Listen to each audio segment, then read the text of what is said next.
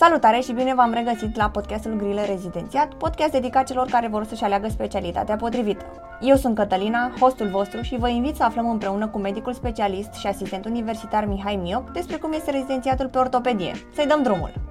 Salutare Mihai, în primul rând vrem să-ți mulțumim că ne-ai acceptat invitația și în al doilea rând că vrei să aduci valoare comunității Grile Rezidențiat și tuturor studenților prin informațiile pe care vei să ni le oferi și o să ni le oferi în acest episod, informații pe care foarte mulți care ne ascultă vor să le afle, mai ales că urmează examenul de rezidențiat. Uh, mulțumesc foarte mult de invitație și cred că e na, e o, o inițiativă ok, că știu și eu, mi-aduc aminte de acum câțiva ani când uh, poate eram puțin în dubii sau nu știam exact ce să aleg sau și mulți colegi de pe lângă mine și cred că e utilă chestia asta ca să ne dăm seama exact uh, cu ce se mănâncă fiecare specialitate și ce înseamnă de fapt. Exact. Ai da. putea să începi să ne spui un pic cum ți-ai dat tu seama că aceasta e specialitatea pe care o vrei? Păi, uh, acum complicat. Cred că procesul de gândire sau de decizia unei uh, specialități e diferit la fiecare persoană. La mine, în speță, sincer, până prin anul 4, când am început să încep uh, specialitățile chirurgicale sau, practic, uh, specialitățile desfășurate în spital, nu mi-a plăcut nimic în mod deosebit. În anul 4 noi am făcut ortopedia și traumatologia și imediat ce am văzut cam despre ce e vorba, am fost și la cursuri Probabil că a avut uh, un impact pozitiv și modalitatea în care s-au desfășurat cursurile și stagiile. Mi-a plăcut și de atunci am zis ar putea să fie ceva cu care să, să-mi placă, să mă intereseze și am acționat în consecință, am început să fac practică de vară, deci până atunci nu făcusem nimic uh, legat de ortopedie și traumatologie, ca să zic Din ce perioadă zici că ai început să te pregătești pentru examen și dacă cumva, dacă nu este secret, dacă punctajul obținut a cântărit în alegerea ta? Um, deci pentru examenul de rezidențiat am început, zic eu, să mă pregătesc destul de târziu comparativ cu restul colegilor, că știu că am avut uh, colegi care uh, începuseră studiu chiar uh, din cursul anului de dinainte, adică de la începutul anului 6 de facultate. Eu am început undeva cam pe la sfârșitul, cam pe la sfârșitul anului. Cred că a fost de fapt invers în ceea ce spuneai tu cu punctajul obținut. Mai mult a fost invers. Specialitatea pe care știam că vreau să o iau uh, m-a cumva m-a determinat sau poate că mi-a dat o, o liniște așa spirituală sau morală, pentru că știam că nu e ceva extraordinar de căutat și uh, nu am nevoie de niște scoruri astronomice pentru a lua ortopedia. Da. Da, asta este și, și acum, adică oamenii care vor ortopedie nu prea se stresează că știu că nu este atât de mult dorită de ceilalți. Da, sau cei care nu vor și iau puțin ajung ajung nevrând, probabil. Din păcate, cum e la majoritatea um, specialităților chirurgicale, care sunt niște specialități mai dificile și probabil și oportunitățile de de angajare și de muncă în viitor sunt mai complicate, de aia mulți nu prea se orientează către, către ele decât cei care poate au, nu știu, o curiozitate enormă, o dorință foarte mare sau na, deja un plan în minte foarte bine, foarte bine structurat. Da. Ce interesează foarte mult pe viitorii rezidenți este cum este primul an de rezidențiat și cum îți amintești tu că a fost? Uh, primul an de rezidențiat, cred că, cred că în toate specialitățile e cumva un, un an așa de orientare, mai mult ca să zic, și de, de introducere în fiecare specialitate. Uh, e puțin haotic la început. Uh, trebuie să înveți la ce uși să bați, uh, cu cine să vorbești pentru fiecare problemă. Trebuie să înveți cum să relaționezi cu toți colegii din spital de pe alte, de pe alte specialități. Uh, e un an destul de încărcat. Uh, din cauza faptului că nu știi cum să-ți faci treaba bine sau foarte eficient, ți se prelungește și, și programul la, la locul de muncă, de multe ori ajungi să pleci acasă pe la ora 4-5 după amiaza, programul terminându-se la 1 jumătate. Se fac gărzi destul de multe dacă ești și, și interesat, operații, na, congrese, cursuri, în funcție de cum e fiecare, fiecare mai, mai activ sau nu pe, și pe planul acesta. Cam cum arată da. propriu zis o zi din viața unui rezident? Uh, din amintiri, asta, ca și povestire, uh, pot să vă zic că mă trezeam undeva cam pe la, pe la 6, 6 și jumătate, beam o cafea, poate mâncam ceva, ajungeam la spital mult mai devreme decât ajung acum. Uh, atunci era un pic și altfel programul structural lui pe secție, dar de obicei la 7 și un sfert eram la spital, îmi făceam eu o vizită la pacienții la care știam că îi am în grijă.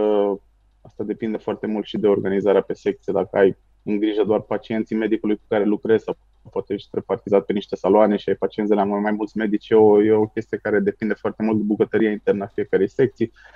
Dar în principiu e ok ca și rezident să îți vezi pacienții dimineața înainte să fie vizita mare cu restul colegilor ca să nu te poată prinde ceva pe neprevăzut și din proprie experiență mereu apar fel și fel de situații că analizele pacientului cu tare nu sunt printate, că radiografia nu e foaie sau nu mai găsești la vizită și ca să eviți uh, întâmplările astea, cel mai bine e să te duci cu 10 minute înainte, treci rapid în revistă ce s-a întâmplat și după aia când e vizita și raportul care la noi încep la ora 8, știi deja cam tot ce trebuie să faci, scrii medicația, evoluția, na, vorbești cu medicii curanți despre ce ar mai trebui făcut, uh, făcut la pacienți. Apoi, după, după vizită raport, începi uh, propriu-zis programul la sele de operație, dacă ai ceva de operat sau dacă medicul cu care, cu care lucrezi are ceva de operat în ziua respectivă, care asta poate să țină ori o oră, două, depinde câte operații sunt, sau poate să țină și după prânz. Abia după ce termini operațiile, în principiu ai timp să te apuci să-ți faci uh, tot ce ține de, de foi de observații, de externări, de concedii, de rețete, de așa mai departe.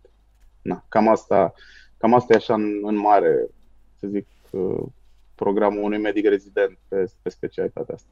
Iar ca și atribuții, ce atribuții ar trebui, are un medic rezident? Uh, acum, atribuțiile medicilor rezidenți în România, probabil că știți și voi, că sunt destul de limitate în măsura că nu sunt uh, legiferate sau nu sunt din punct de vedere legal foarte multe. Acum atribuții față de locul de muncă putem să avem toți dacă suntem niște persoane așa self-conscious și care își doresc dezvoltare și uh, uh, să le fie bine. Dar uh, din punct de vedere legal, rezidentul are atribuții destul de limitate. Astea toate atribuțiile revin, uh, revin medicului curant. Uh, acum, dacă vorbim despre restul lucrurilor, evident, medicul rezident se ocupă de tot ce ține proceduri de internare a pacienților, completează foaia de observație clinică, uh, pune pacientul împreună cu medicul curant să semneze toate consimțămintele informate pentru desfășurarea intervenției chirurgicale, da, pentru că asta e ceva în plus la specialitățile chirurgicale, uh, tot ce ține de proceduri de externare, apoi după aia se ocupă de obicei medicul rezident, în ceea ce privește uh, activitatea în sala de operație, în anii mici de rezidențiat ești uh, practic un ajutor al, al, medicului, uh, al medicului curant. Iar apoi, na, dacă, dacă ai o evoluție bună și dacă medicul cu care lucrezi vede că ești interesat și că și consideră că poți să faci și singur, evident că te va lăsa să faci uh, operații și singur sub, uh, sub supraveghere, adică cu el în sală, dar practic să și faci ceva, nu doar să ții de două depărtătoare sau să coși, să coși plaga la, la finalul intervenției.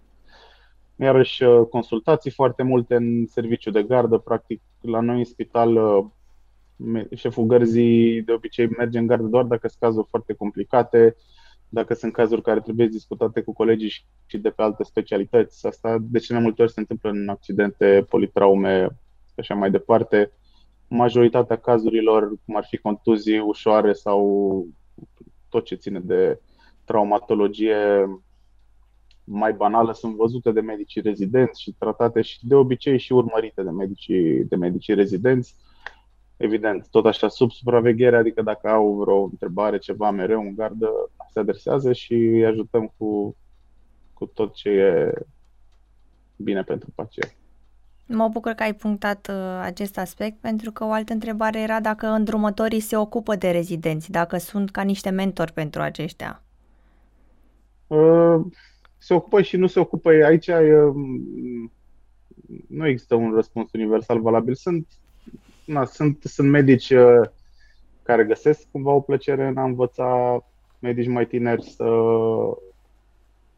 să, da, să, dea mai, să dea mai departe informația uh, și depinde evident foarte mult și de rezident în sine. Dacă cu cât îți dai mai mult interesul și deci este o, o relație bilaterală, adică nu poate să vină doar din partea medicului, uh, medicului curant sau al îndrumătorului, dar uh, în principiu, ca la carte, evident, sunt stagii separate uh, pe care medicul rezident trebuie să le, să le parcurgă în cadrul, în cadrul, lui, în cadrul rezidențiatului, care se schimbă de la specialitate la alta. Noi la ortopedie avem foarte multe stagii chirurgicale, cam de câte trei luni. Uh, un an se face un stagiu de ortopedie pediatrică, mai câteva luni de chirurgie artroscopică, care este partea laparoscopică cumva a chirurgiei uh, ortopedice. În principiu trebuie să fii, să fii foarte, foarte atent și să-ți culegi informații pe măsură ce vin, pentru că de multe ori nu, nu-ți vin pe, pe modelul clasic din universitate, din, din UMF, ai mers la curs, ți s-a predat un curs, îl iei acasă și îl înveți și știi despre el, ele îți vin mai segregat așa și trebuie să știi cum să... Plus că studiul individual e, sau ar trebui să fie, din punctul meu de vedere, mult mai, mult mai accentuat în perioada asta rezidențiatului. Ce ne poți spune despre uh, tipologia medicului ortoped? Cam ce personalitate crezi că se potrivește pentru această specialitate? specialitatea, da, personalitatea. Acum nu cred că personalitatea joacă, joacă roluri foarte importante în funcție de specialități. Cred că ca și meserie trebuie să ai o personalitate, trebuie să fii uman, trebuie să poți să stai de vorbă cu oamenii și să poți să lucrezi cu oamenii, dar uh, în ceea ce, dacă vorbim despre compatibilitatea cu specialitatea de ortopedie, putem să discutăm despre alte aspecte, cum ar fi trebuie să fii disponibil pentru muncă, muncă fizică, uh, muncă sub stres, pentru că fiind o specialitate chirurgicală, uh, nu mereu totul decurge cum ți-ai dorit tu să decurgă și cumva în operație ești uh, limitat și din, din timp operator, nu poți să te lungești la nesfârșit și să stai să te gândești vreo două zile ce o să-i faci pacientului respectiv. Trebuie atunci, pe moment, să ai cumva în cap niște, niște scheme și niște săgeți, dacă se întâmplă asta, face asta. Deci trebuie să fii obișnuit cumva cu munca, cu munca sub stres, cu, cu munca în regim de gardă, pentru că se fac gărzi și există gărzi în care chiar uh, nu apuci să dormi. Trebuie să-ți placă să, să te joci, pentru că probabil asta, asta m-a atras și pe mine foarte mult ortopedia și chirurgia ortopedică în principiu se realizează cu foarte multe dispozitive și implanturi medicale și aici e vorba de tot felul de, de implanturi metalice, cu șuruburi, cu um, niște truse de implanturi, cu foarte mult instrumentar. E o chestie foarte interesantă și dacă îți plac lucrurile astea elaborate, dacă îți place să te duci cu mașina la mecanic, spre exemplu, să stai acolo cu el când îți dă o roată jos de pe mașină, e posibil să-ți placă și ortopedia. Wow, foarte, Cam foarte nu m-am gândit până acum la asta, chiar face foarte, foarte mult sens, mai ales pentru bărbații care vor să urmeze și medicina și sunt pasionați și de mecanică, de exemplu. Da, e o mecanică fină, asta eu cred că ortopedul e cumva un, un mecanic care termină și are și studii medicale și mai știe una alta și despre o cardiologie și o nefrologie la nivel basic, așa, dar în principiu nu sunt foarte multe noțiuni pe care trebuie să le știi uh, ca să poți să desfășori cel puțin partea asta mecanică sau de, de chirurgie efectiv. Da. Că tot ai vorbit de gărzi, ne poți spune câte gărzi ești obligat sau pot, trebuie să faci pe lună și cam ce urgențe întâlnești în, în gărzi? Păi obligat ești să faci o singură gardă. Ca programul oricărui medic inclus în norma de bază este o, sunt 20 de ore de gardă, programul de muncă pe care îl semnezi când te angajezi. Tot ce vine peste diferă foarte mult sau contează de câți medici sunt angajați pe secția respectivă. Dacă în cadrul spitalului sunt mai multe secții de ortopedie, spre exemplu, în spitalul în care lucrez eu, suntem două secții de ortopedie, deci automat numărul de gărzi care revine secția noastră este în jumătății din start. și de aici poți să mergi, na, de la o gardă poți să ajungi și la trei gărzi și la patru gărzi sau dacă am avut colegi pe parcursul rezidențiatului care efectiv veneau de două ori pe săptămână și stăteau în gardă pentru că le și plăcea să meargă în urgențe și să trateze pacienți. Poate, practic, lor le-a plăcut mai mult să fie niște medici urgentiști, dar să trateze doar pacienți, doar pacienți cu afecțiuni uh, traumatologice. Deci depinde, depinde foarte mult. Uh, asta depinde de secție și de serviciu în care desfășoară activitatea cu, cu numărul de gărzi sau frecvența lor. Am înțeles. Și ca și urgențe, ce se întâlnește cel mai des? Uh, urgențe cel mai des. Păi din ce mi-aduc eu aminte, cred că cele mai des întâlnite urgențe și ce se învață și la, la cursul de ortopedie în, în în facultate, cea mai întâlnită fractură e fractura epifizei distale de radius a bătrâni, care este o fractură cauzată de fragilitate osoasă în exces. Uh, pe lângă fractura asta de epifiză distală de radius, uh, ce internăm foarte mult pentru operat sunt fracturi de șold, tot la bătrân, deci aceeași clasă de fracturi, numai că sunt niște fracturi care 99% trebuie operate, spre deosebire de cele de epifiză distală de radius. Uh, accidente sportive Uh, foarte mulți, foarte mulți uh, oameni care ies să facă sport, să joace fotbal în weekend și după aia la 11 seara se trezesc că nu li se mai desumflă glezna după ce au călcat strâmb sau uh, traume minore cu o bicicletă, cu acum mai nou cu o trotinetă, uh, clasicele politraume, uh, nu sunt chiar atât de întâlnite, poate una pe gardă, poate una la două gărzi se întâlnește o politraumă din asta clasică cu un pacient cu multiple, cu multiple fracturi, cu multiple măști traumatice, care astea sunt cazuri de obicei ceva mai dificil de gestionat și nu prea le gestionează medicul rezident sau el doar uh, efectuează ce îi spune, ce îi spune medicul îndrumător. Da. Având în Cam vedere de... experiența ta, ne poți povesti oare un caz mai interesant pe care l-ai întâlnit sau cel mai interesant?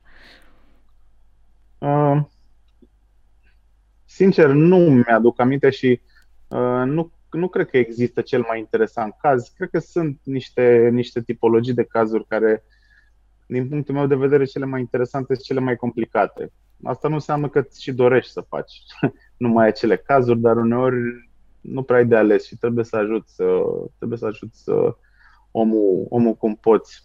Pacienții iarăși revin la accidentele auto, sunt pacienți cu trei fracturi care într-o lună, două încep să ducă o viață iarăși relativ normală și în momentul în care sunt aduși la spital, poate nici nu poți să vorbești cu ei. În așa o stare gravă sunt. Sau uh, artroze avansate iarăși la vârstnici cu, cu anchiloze articulare care în urma, în urma unei operații Asta e, de fapt, unul dintre lucrurile care îmi și place să mai tare la ortopedie, că uh, rezultatul tratamentului este frapant și îl și vezi destul de repede, adică nu începi uh, să dai pacientului în tratament cu niște pastile și îl mai vezi peste două luni și vezi cum se mai descurcă și după aia mai adaptezi iarăși un pic tratamentul, ci la internat, în principiu, știi ce trebuie să-i faci, îl operezi și în principiu, iarăși, pentru că na, nu, toți, nu toți pacienții evoluează la fel, Um, rezultatul este unul îmbucurător după o perioadă relativ scurtă, zic eu, de o lună, o lună și un pic, se revine la o viață cât de cât normală. Am înțeles. Uh, să vorbim un pic despre operații, cum decurg acestea, cât de solicitante sunt din punct de vedere fizic. Poate uh, la un moment dat am avut o întrebare dacă și o femeie ar putea să facă, adică dacă rezidentele se descurcă, sunt uh, Na, nu uh, sunt epuizate. Să știți că, acum ca și nu, când în orice muncă e un loc potrivit pentru toată lumea și am întâlnit chiar și în deplasările prin străinătate multe femei ortoped, numai că, evident, nu au, știu să-și selecționeze de așa natură cazurile încât să nu fie niște lucruri fizic foarte intense. Cu majoritatea, majoritatea cazurilor de ortopedie sunt destul de intense din punct de vedere chirurgical pentru că nu știu, ciocanul are vreo 3 kg, e un ciocan metalic, destul de greu, se folosesc ferăstraie oscilante, trebuie să dai găuri cu bormașina, deci din punct de vedere fizic este relativ solicitant, dar poți și ca femeie uh, un pic mai complicat în timpul rezidențiatului, pentru că în timpul rezidențiatului nu prea poți să selecționezi cazurile. Asta o faci uh, în momentul în care începi să te specializezi pe niște patologii anume, dar uh, poți și, ca, poți și ca femeie să faci, poate îți place ortopedia și poate vrei să faci uh, policlinică, poți să fii un medic ortoped care face policlinică de succes, nu trebuie neapărat să fie o muncă eminamente chirurgicală. Adică fiecare, dacă îți place, eu cred că poți să-ți găsești o nișă sau poți să-ți găsești locul, indiferent de ce fizic ai. Na, cam, cam asta cred că e răspunsul pe care l aș la întrebarea asta. Iar din punct de vedere al programului, cam cât de solicitantă e această specialitate și dacă îți permite să ai și o viață personală? Uh, programul e cum ți-l faci tu în principiu. Eu cred că îți permite să ai o, o, viață, o viață personală destul de bună. Um, v-am, ți-am povestit mai devreme, nu, nu cred că am avut foarte multe zile în care să stau până la ora 5-6 după amiază la spital. Și asta depinde foarte mult și de, de tine ca și persoană, dacă știi să te organizezi, dacă ești un tip sau o tipă consecventă care știe trebuie să fac aia, aia, aia astăzi, eu cred că până la sfârșitul programului sau cu o oră extra de program reușești să-ți termini toată treaba astfel încât poți să duci acasă, să te relaxezi. Nu cred că te va obliga nimeni să stai să faci și treaba altuia. Cred că, cred că e în regulă. Am intervenții chirurgicale, avem și intervenții chirurgicale de 20-30 de minute, avem și intervenții chirurgicale care se pot prelungi până la 5-6 ore. Foarte rar, dar există și, și genul ăsta de intervenții. Uh, nu cred că e un program, un program de muncă care uh, iese din, iese din tipar comparat cu alte specialități chirurgicale. Adică, probabil, nu știu, neurochirurgie e, e mai rău din punctul ăsta de vedere. Mhm. Referitor la studiu individual, ce materiale de, de studiu ar fi utile la început de drum? Uh, studiu individual. Uh, cred că tot ce vă pot spune este că toate sunt în limba engleză. Nu cred că există vreun tratat sau vreo, vreo carte în limba română de specialitate de ortopedie și traumatologie care să fie up-to-date sau, sau nu cunosc eu. Sunt, uh, sunt niște tratate care sunt deja la ediția, ediția 7 a 8 a Campbell's uh, Operative Orthopedics, care se uh, ocupă foarte mult de partea chirurgicală ortopedică. Uh, mai este încă un tratat uh, care se numește Rokuden Green, care se ocupă foarte mult de analizează partea fracturilor. Apoi sunt uh, principiile managementului fracturilor. Este o, adică sunt două cărți publicate de AO Trauma, care este o, o, o societate internațională care, după cum îi spune și, cum îi spune și numele, se ocupă cu, cu manageriat cazurilor de traumă. Sunt fel și fel de resurse, resurse online. Uh, Vumedi e, o, e un fel de YouTube al, al medicinei și acolo găsești fel și fel de intervenții chirurgicale, ori, orice poți să născocească mingea, poți, poți găsi acolo. Deci ai de unde să-ți iei, ai de unde să-ți iei informații în ce, ce privește resurse internet sau cărți. Asta e foarte simplu. E, cred că e cea mai simplă partea asta. Atâta timp cât, evident, deții, deții limba engleză cum trebuie. Da, corect. Am primit o întrebare referitoare la radiații. Dacă există intervenții chirurgicale, ce implică radiațiile și dacă se oferă uh, materiale de protecție. Da, e o, e o întrebare foarte bună. Uh, aproape toate intervențiile ortopedice necesită uh, fluoroscopie intraoperatorie, adică este clasicul C-arm, e un braț în forma literei C care de multe ori stai foarte aproape de el și radiațiile trec chiar pe acolo. Uh, se oferă, cel puțin la noi în spital, noi avem, avem halate de plumb, avem bulere din aceea cervicale de plumb, uh, există și posibilitatea de ochelari de protecție.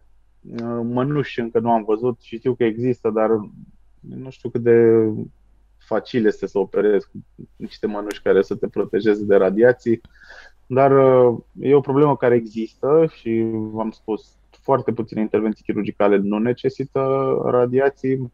Artroscopia, spre exemplu, artroscopia de genunchi, chirurgia artroscopică, de multe ori nu necesită, nu necesită radioscopie.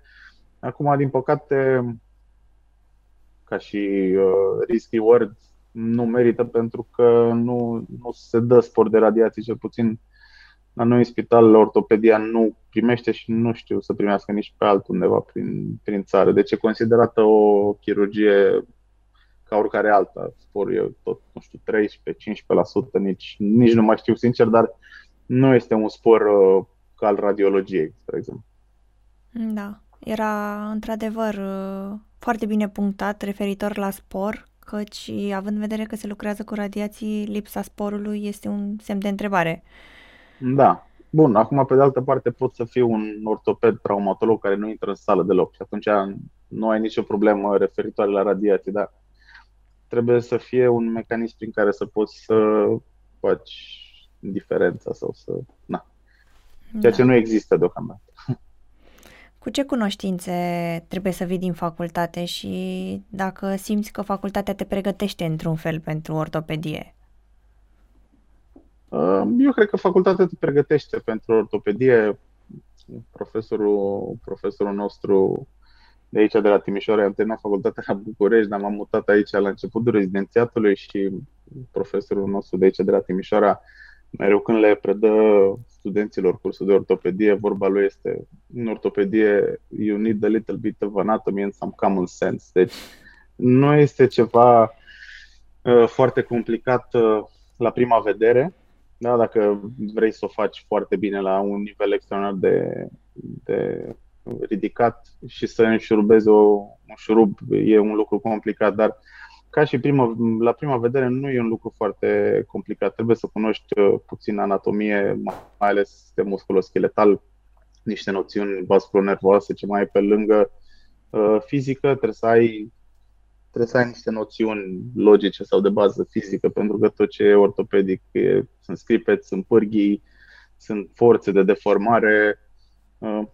Uh, cam asta, cam asta trebuie să știi. Acum, din păcate, pe partea practică nu prea te pregătește facultatea pentru specialitatea asta, pentru că teoretic poți ști să reduci, spre exemplu, luxație de umăr, dar practic ai văzut un filme cum își reduc uh, actorii așa spontan și se aude și un crack și da, deci acum până nu o faci, e greu de spus că știi să o faci, dar asta e partea asta practică, nu prea ai ce face decât să în timpul facultății să mergi în practică sau să asimilezi extraordinar de mult la începutul rezidențiatului.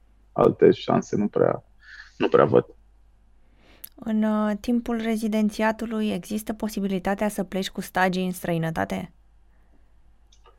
Uh, păi eu cred că există, nu? Acum nu știu cine facilitează lucrurile astea. Cred că fiecare rezident e liber ori să plece la stagii, ori să plece de tot. Eu cunosc, am avut, uh, am avut colegi care au plecat în Germania, în Franța, câte șase luni, s-au mai întors, se echivalează dar astea sunt pe, să zic așa, pe, pe research fiecăruia și pe cheltuiala fiecăruia. În ceea ce privește fellowship-uri și granturi și lucruri din astea, a fost o perioadă când uh, Sorot, care este Societatea de Ortopedie și, Românie, uh, și Traumatologie din România, uh, a acordat niște traveling fellowship-uri în, în colaborare cu niște societăți internaționale și au fost câțiva rezidenți care au plecat o săptămână, două, nu ceva foarte îndelungat.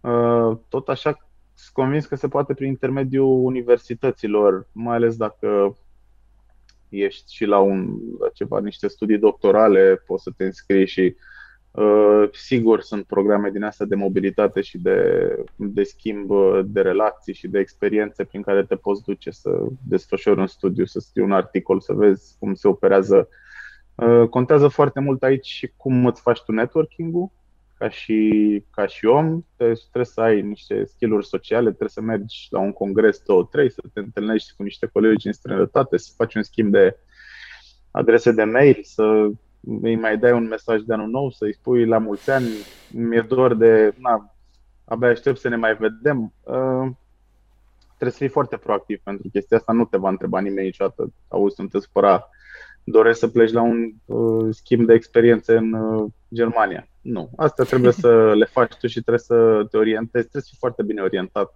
și evident să cunoști și limba iarăși. Neapărat, altfel nu se poate. Da, pusesem întrebarea asta pentru că sunt anumite specialități unde trebuie să stai o anumită perioadă în clinica respectivă și apoi să, ca să primești acordul, trebuie să ai o anumită perioadă de stat și apoi primești acordul să poți să pleci mm, în... Nu cred că e, nu cred că e ceva, le, sau poate era ceva de ordine intern. Mm-hmm. În speță la mine nu au fost niciodată probleme, adică poți să te duci în alte centre de pregătire din țară, inclusiv poți să te duci la București, la Spitalul de Foișor, să vezi cum se pun nu știu ce fel de proteze și să stai acolo câteva luni și să te întorci după aia la Timișoara cu o experiență nouă și cu un plus valoare. Nu cred că va fi vreun conducător de stagiu sau de rezidențiat care să spună piedici. Din punctul ăsta de vedere, nu cred. Sau eu nu cunosc, cel puțin pe ortopedie. Că tot ai adus vorba de alte centre universitare. Ce alte centre recomanzi din punct de vedere al cazuisticii și pregătirii din țară? Uh, acum, ca să nu fiu, uh, să nu fiu paie, să nu fiu subiectiv, eu cred că oricare dintre centrele de univers, nu, centre universitare uh, cu facultăți mari și mă refer aici la, la cele șase mari și mai sunt și câte trei sau patru mici, deci București, Iași, Cluj, uh, Timișoara, Craiova și Târgu Mureș, dacă nu mă înșel. Sunt niște centre universitare cu un flux foarte mare de, de pacienți, pentru că fiind spitale, spitale județene de urgență, eu cred că sunt mai mult decât județene, sunt un fel de spitale regionale, practic, și la noi în Timișoara vin pacienți de la încă vreo trei județe sau patru județe de pe lângă. Deci, în oricare dintre centrele astea dacă lucrezi la, la spitalul universitar, eu cred că ai o cazuistică foarte bună, adică foarte, foarte multă traumă și uh, pe lângă traumă probabil mai vine și partea de protezare. Partea de protezare e puțin uh, este inconstantă, pentru că partea de protezare nu, nu te obligă, nu are un, un sense of urgency, așa ca să zic. Când vine un om cu cu o fractură trebuie să-l rezolvi cumva. Acum, când are un pacient o gonartroză, e posibil să nu se aloce fonduri destule pentru proteze, poți să-i spui mai vin în două luni, trei luni, sunt liste de așteptare. În ceea ce privește trauma, e mereu acolo, e constantă și trebuie să te ocupi de ea. Despre competențe și supra-specializări, ce ne poți spune? Um, competențe. Deci, înainte să termin eu rezidențiatul, Mm, era o competență de chirurgie artroscopică. Chiar cu un an, eu am fost primul an, primul an care am avut în curicula de rezidențiat incluse 3 luni sau 6 luni de pregătire de chirurgie artroscopică. Deci un stagiu ca oricare alta pentru chirurgie artroscopică. Înainte nu era, se făcea o competență. Acum e inclusă. Apoi mai, uh, mai e cumva tipic pentru ortopedie și traumatologie competența asta de chirurgie spinală și de chirurgia coloanei care este, este o ramură chirurgicală cumva aflată între două specialități, între, între ortopedie, traumatologie și, și neurochirurgie și un subiect din asta mai controversat care nu cred că este din punct de vedere legislativ nici în România încă bine pus la punct. De aia probabil și mulți ortopezi se feresc uh, de genul ăsta de intervenții sau de supra-specializări în, în în domeniul ăsta pentru că e ceva încă nesigur.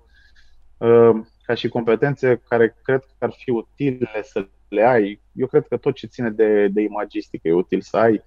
De exemplu, să ai o competență de ecografie musculoscheletală, să poți să faci, uh, spre exemplu, infiltrații intraarticulare ghidate ecografic sau uh, să poți să faci unui pacient, în loc să-l trimiți la RMN, în funcție de patologia pe care o are, poți să-i faci ecografie în 10 minute și să ai mai multe informații decât ți-ar oferi probabil un examen clinic.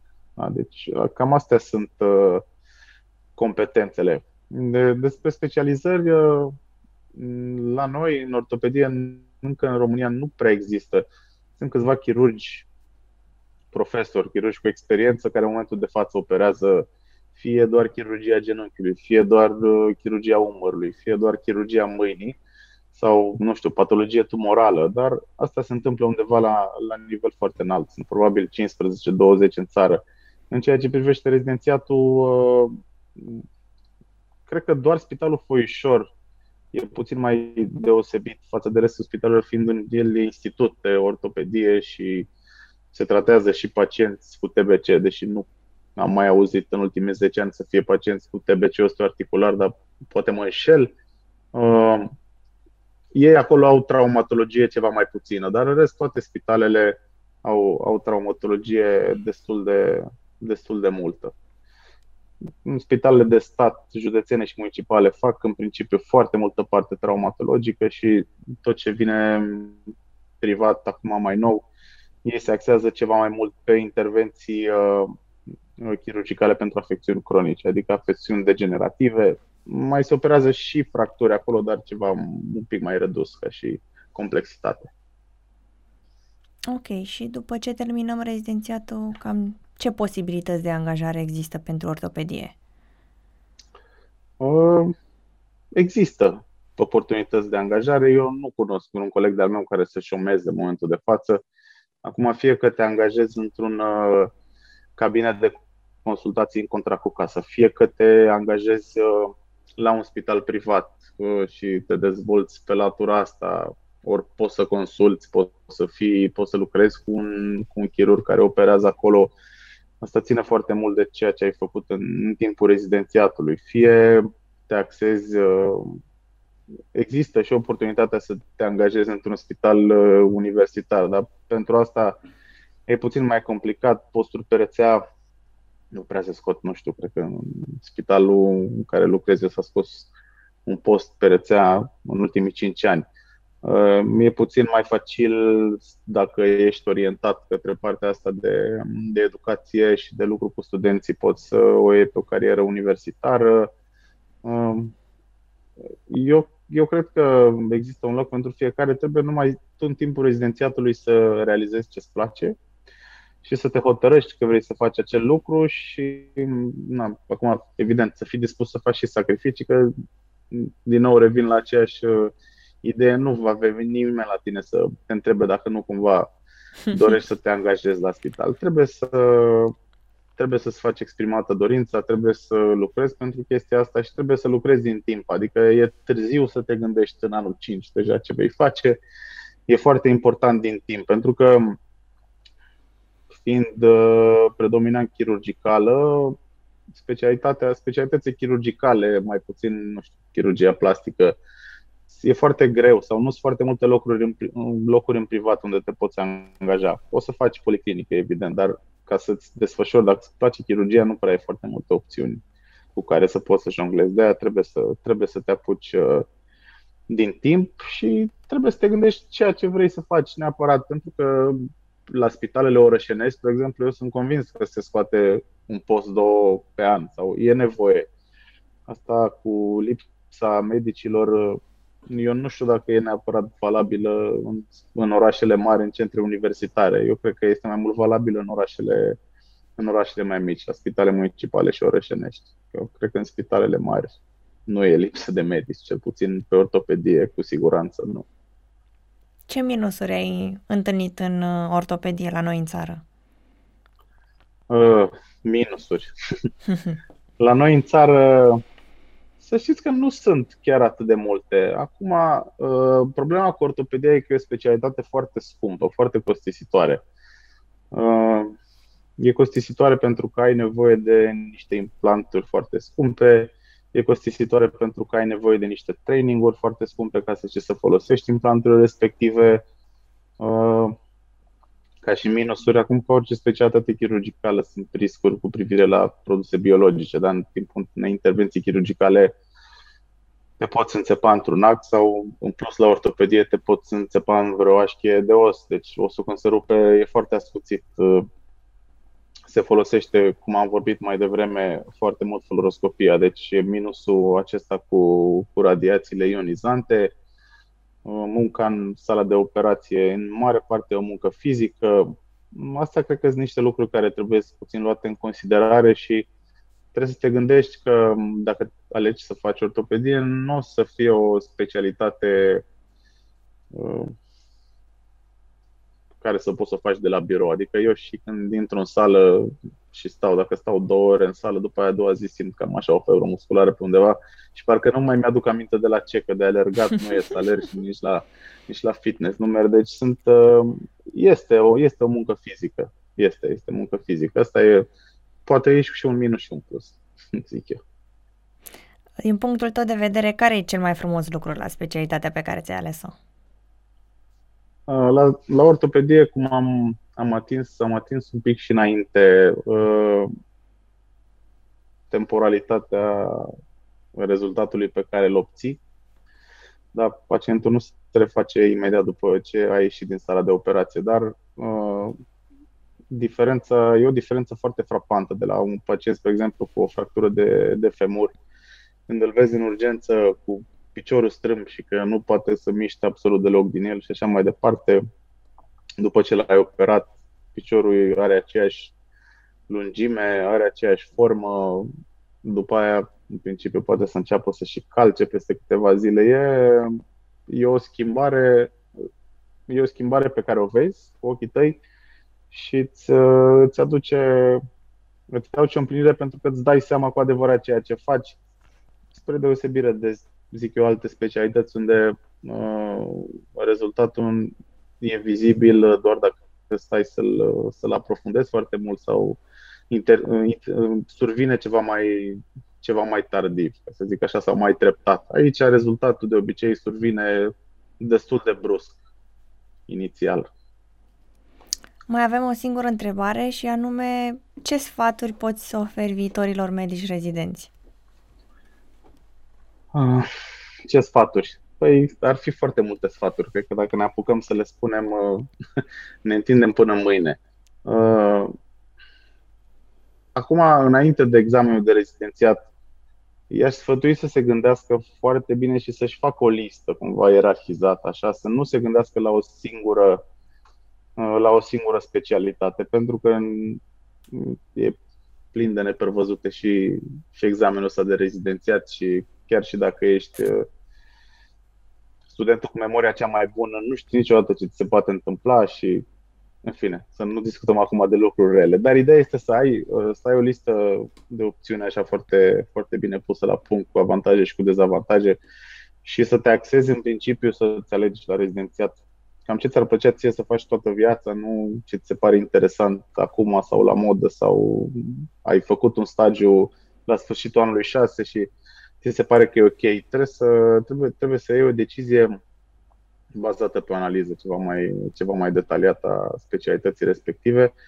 Acum, indiferent de ce specialitate vei avea, după examenul de rezidențiat, mai puțin foarte două, trei specialități, cred că trebuie să conștientizezi faptul că o să lucrezi cu oameni. Deci trebuie să ai răbdare, trebuie să știi cum să vorbești cu un om. Contează uh, poate la fel de mult uh, ca și reușită în tratamentul tău uh, foarte mult discuția cu pacientul și cum știi să relaționezi cu el, adică la fel cum poți uh, să ajuți un pacient bolnav de cancer să se simtă mai bine, la, poți, la fel poți să faci un pacient cu o răceală banală să se simtă foarte rău. Deci um, people skills-ul cumva trebuie să, trebuie să, fie, trebuie să fie foarte bun și să, să vă gândiți foarte mult la lucrul ăsta, să citiți foarte mult despre ceea ce înseamnă uh, discurs cu pacientul, socializare, pentru că nu toți sunt la fel, nu toți uh, au aceleași, aceeași educație, nu toți vin din același loc, nu toți vorbesc pe aceeași limbă, nu toți uh,